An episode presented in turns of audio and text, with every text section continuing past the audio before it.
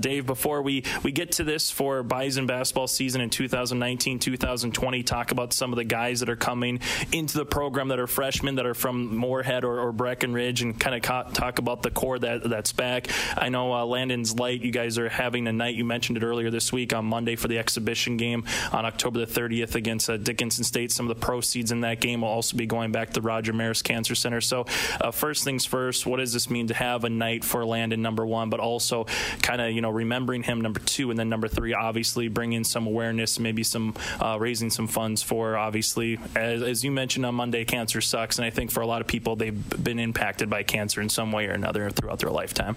Yeah, Chase, it's great to be on with you guys, and, and thanks for having us on. And uh, you know, you touched that you were you were there Monday, and, and we're visiting about it again. And, and in so many ways, really excited to continue to celebrate a wonderful life on, on Wednesday night, the 30th, against Dickinson State. And you know, former player Josh Vaughn coaching them, and, and we feel like Chase, like I mentioned the other day, we have a very good product. The the Scheels Center inside the Shack is a great venue, and we have some new fan amenities.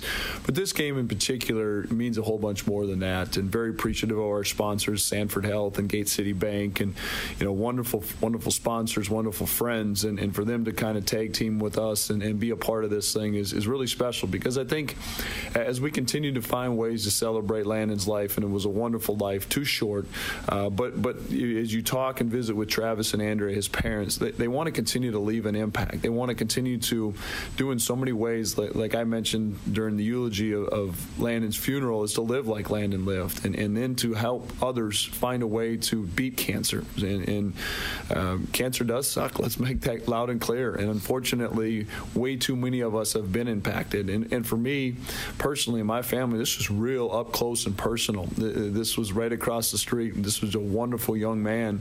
This was a great example of through your toughest times of how to live live your life. And uh, this is a great, very appreciative of our marketing. You know, stepping in and, and saying, hey, let's let's continue to do something for somebody that meant so much to us. Continuing to find ways to honor him. Continuing to find ways to create that impact that, that Travis and Andrea want to leave a lasting legacy. And and this is a great way to do it. And hopefully, there's some things with the the lighted up part where we're going to shut the lights off and do some things with the cell phone that that can continue to go throughout the season. And uh, the, Landon meant so much to myself, our staff, but in particular our guys. And, and I, I know they want to carry this thing on as, as long as they can in the right way. Is there one thing from Landon from when you guys kind of maybe got to know him in terms of the Tyson Wards and the Vinny Shahids on the team? Is there something that you want them to take from how they kind of can remember Landon, but also what's the best thing about Landon that they can use? You know, whether it's in, on the court, in the classroom, or just you know away from school in general, Dave uh, to sum it up like this, Chase, Landon was the right guy. And we talk about the right guys in our program. The right guys do the right things no matter the circumstances. And Landon never made excuses. Landon still brought joy in his toughest times. It was never about Landon. And I think that that's it right there. If if you can make it about something else, good things happen to yourself. And and what I mean by that and and, and hear me out as I say good things in a tough situation, the good part was his faith, his family, and his friends never wavered for him. They never wavered for his friends and family around him because because of those, because of how how he lived his life, the servant leader that, that he was, how he made us all better, and even through his darkest times. And that's something that I absolutely want our guys not to carry around. I don't care about a game specifically. I want them to carry it that on because uh, they're going to be better for it. Their their wives, their their their sons and daughters, their employees, their employers are all going to be better for it. If we don't make this world about us, we make it about something somebody else. It's crazy how that returns and reciprocates and good things happen to yourself. Bison men's basketball coach Dave Richman with us. Dave, when we take a look at the season now, I know last year uh, I brought it up once or twice with you, going, "Hey, there's no seniors on the team," and the kind of response was experience. This club just needs to get experience, whether that's going through the grind of a conference schedule, going through a Summit League tournament, winning some close games through adversity. Well, now winning the Summit League tournament, winning the first four game against NC Central, playing a very competitive first half with Duke, obviously in the NCAA tournament, uh, is now the experience is is there, and is it handling expectations now for 2019, 2020, Dave? Yeah, I think there's certainly Chase. And make no mistake, there's the experiences there. You go back to after we got our tails kicked in in Brookings on I believe the 24th of January. I told our guys in the post game that that's it. That's the last experience that I can take you through that you haven't been through. That's the number one team. That's at their place. There wasn't going to be really a tougher situation or circumstances. There was, and you could see it too in the quarterfinals against Oral Roberts as we started those first 10 minutes. That was a new experience, and and, and we got punched, but thankfully we were able to punch just enough back to hang around when we got our feet under us. We could really punch back, and and so experience was a big part of that. There was there was some injuries, but you can see now the way the guys walk around, the way they carry themselves. There's a belief, there's a care, there, there's a understanding, not just within what's expected from the coaches, but who the next guy next to them is, and there's an expectation of the energy, the effort, the attitude that's needed to do those things. The expectations piece, Chase, like I don't get caught up in that. It, it's a word that we're more interested in the standards, the standards that we need to keep every day. If we work hard, if we have fun, all those quote unquote expectations by the experts, uh, they'll take care of themselves. And, and, and, I, and I do know that because when we have focused on an expectation of that game or a month down the road or two months down the road or this or that, we're missing opportunities to get better. And as experienced as this group is compared to last year's, there's plenty of growth and opportunities to get better. You start with us rebounding the basketball. You start with our defensive numbers, cleaning up some turnovers and some foul situations. I can go on and on and on about how areas we need to get better at. And especially sitting here on October 22nd, 23rd, whatever it is, we're a long ways from being where we need to be. And that's a good thing because we got a long ways to go too as well. With the deep run that you made into the postseason into March, and then all of a sudden you, you look at August and you're going to Puerto Rico with that trip and bringing some new guys into the fold as well, trying to find their footing in this Bison men's basketball team. Did you feel like you had a time to just kind of, all right, take a breath, relax? Because it is, I think a lot of people forget that the quote unquote fall camp of, of, of basketball, there is a lot of basketball before you get to even an exhibition game where you're grinding on each other, where Vinny's going up against Tyson and vice versa in, in a lot of drills. Do you feel like you ever had a chance just to put the feet up maybe for 24 hours, Dave? Well, that's why, Chase, that's why I love and appreciate our guys so much. This is, and we talk about in the recruiting process, this is a lifestyle. For four or five years of your life as a high school kid, as you're recruiting a high school kid and his family, you're you're sacrificing a ton, and especially in basketball with the two major holidays of Thanksgiving and Christmas. You're you might get a couple days here or there, but for the most part, you're with your Bison family. And and what are you going to sacrifice? What are you going to give up? How how much does this mean to you? And you're right. It, with it being the lifestyle, with the access that we have this in the summer, with the trip to Puerto Rico, you spend a lot of time together. And I think it's important where when you're away, you're able to get away. You're able to put the ball down for a little bit. You're able to, as a staff, put the computer down and, and not dive into the film because when we start here like we did in the first part of October, late September, you're going you're grinding. You're going hard for hopefully five and a half, six months, and you you need to have that. Even if even your own family, right? There's a dynamic there. You need a balance. You need to sneak away from each other a little bit. If you're, it's going to be a cats and dogs things if you're around each other. But I also say this: what I find, Chase, is we had opportunities at the start of, of the summer, and we had opportunities at the end of the summer to get away for, from each other for a couple weeks. And that first week is really good. And I'm speaking selfishly, right? the first week is really good, but you just get so accustomed to being around the guys, and, and you enjoy being around the guys. Rolling into that second week, believe it or not, I start to miss those miss those guys.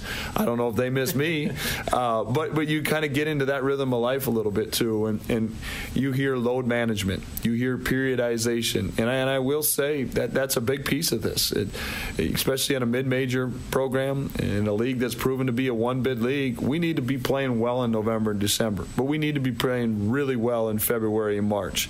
And if we're grinding for four hours of a practice, if we're constantly at each other's throats in October, November, December, we're probably going to lose each other in February and March. And I think as you look at, you know, through through our tenure here, nine and three in Sioux Falls, we've been in pretty good good shape and pretty pretty good position physically and mentally when we needed to be, and, and that's important. That as excited and, and again to your words, the expectations that come with the season, maybe some things that we can do in the non-conference, and we don't forget about the big picture, and that we're healthy, fresh, mentally and physically come February and March. NDSU men's basketball coach Dave Richman with us. Dave, one thing about last year's team was the depth. Obviously, I mean you could go three, four, five, maybe six, seven guys on a particular night with matchups. Do you feel like you have that this year? Uh, adding a couple of freshmen who I'm sure you're going to try to figure out into the fold with, again uh, Noah Christensen uh, a little bit. Uh, you got Tyson Ward, uh, Chris, Jared, Vinny Shahid. They're all coming back. Rocky Kreuser on the inside. You bring Tyler in.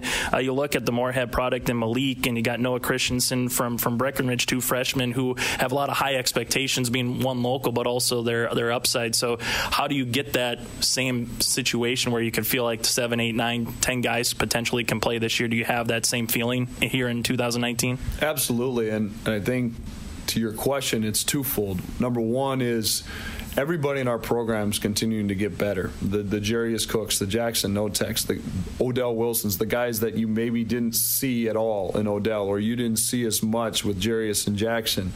But but there's still there's still an uphill battle for all of those guys and all of us from a standpoint. The other guys that did play a little bit more, so to speak, they've gotten better as well. And, and I think that's the sign. You see some really competitive practices. There's one basketball in 200 minutes, and that's my job to divide up where those shots are going and how many minutes are getting. And so it, it makes us all better when we are intense, when we're diligent in our practices and you're competing against each other.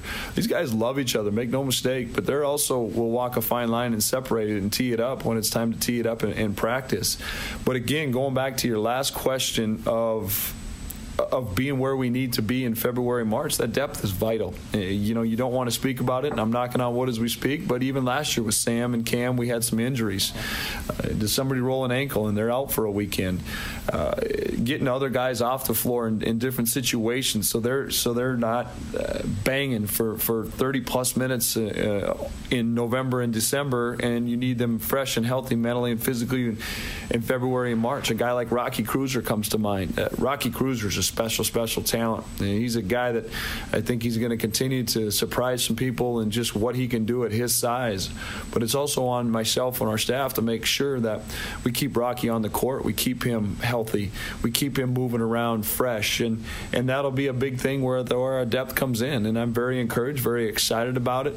But I think that's also what's made our program very good is no matter if you're number one or 14, we're going to coach you like you're number one. We're going to develop you. We're going to build that strategy within you for an opportunity that if it is a next man up situation, even if it's for a half or a weekend, that we need we need all parts ready to go. Last thing for you, Dave. I know a lot of people look at the Power Five games with Kansas State to start the season and Marquette as marquee games, so to speak. But you got an East Tennessee State team who's a really good mid-major team that's predicted to win uh, their conference. They're coming in early part of December into this venue here at the Shack. So, uh, what about the non-conference that's going to get you set for the, hopefully another run, as you mentioned earlier, Dave, in February and March that gets you ready for another run potentially down in Sioux Falls? Yeah, Chase. It, I think it's just lift, cut, and paste every year. When you're in Fargo, North Dakota, and you have a very good product like we feel we do, you're just going to play a tough schedule. You can try to schedule any way you want. At the end of the day, some of it is just the hands you're dealt, and absolutely the, the two high majors stand out. Uh, but you you go back and dive through. A lot of people are going to be able to associate with Montana State being here, a Big Sky opponent,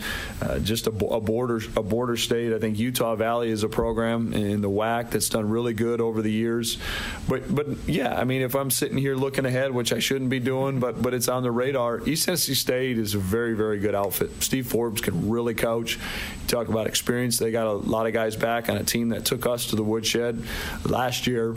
Uh, but we need to get better today, tomorrow, and do all those things. But we're, we're very Indiana State uh, uh, to, to, be able to get a Valley school. And we're going to start at their place. They're going to come back and, and, a two for one. There's just a lot of good. The, the Corpus Christi MTE that we're able to be a part of, a lot of very good mid major programs. Corpus Christi's good. Stony Brook had a really good year last year. And again, I think that's all great. Where we need to get tested. We need to put ourselves in some different situations and circumstances to prepare us for January, February, and ultimately March. And Dave, as always, thank you so much for your time. I know we'll be talking as the winter months get a little bit closer here, which means hoop season's going to heat up on the inside. So thanks so much for your time. Hey, good luck keeping Jack Jack under control. You know, I know that's that's that's part of the uh, duties as assigned otherwise. But Chase, we appreciate you. Appreciate you having us on. Look forward to doing it, continuing to do it throughout the season. Since you brought up Jack, is there any snack that you give Jack just to make sure you keep him on your good side? Yeah, man. Is there any snack that Jack doesn't like? You know, that's snacks and Mountain Dew, yeah. all that. Yeah, I think Jack's wired pretty pretty good when it comes to sugar and caffeine.